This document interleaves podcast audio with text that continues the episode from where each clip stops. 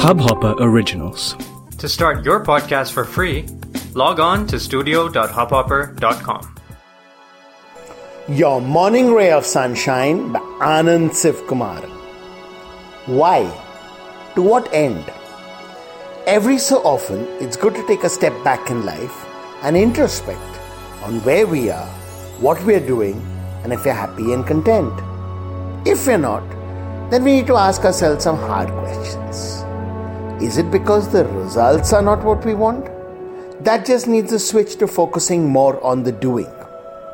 But if doing what we do, being with the person we're with, is somewhere leaving us unhappy, unfulfilled, then it's time for some serious stock taking. Why are we here then? Is it what our heart wants? Or have we got sidetracked by the needs of our ego or our insecurities? If so, time to think about where we should actually be, what we should be doing, and then find the guts to make that move. Sunshine in your day. इस hub hopper original को सुनने के लिए आपका शुक्रिया अगर आप भी अपना पॉडकास्ट लॉन्च करना चाहते हैं तो हब हॉपर स्टूडियो वेबसाइट पे रजिस्टर करें और एक मिनट के अंदर अंदर अपना खुद का पॉडकास्ट लॉन्च करें यही नहीं स्टूडियो देता है आपको पूरी आज़ादी कहीं भी, कभी भी अपना पॉडकास्ट लॉन्च करने की सिर्फ़ तीन आसान स्टेप्स में।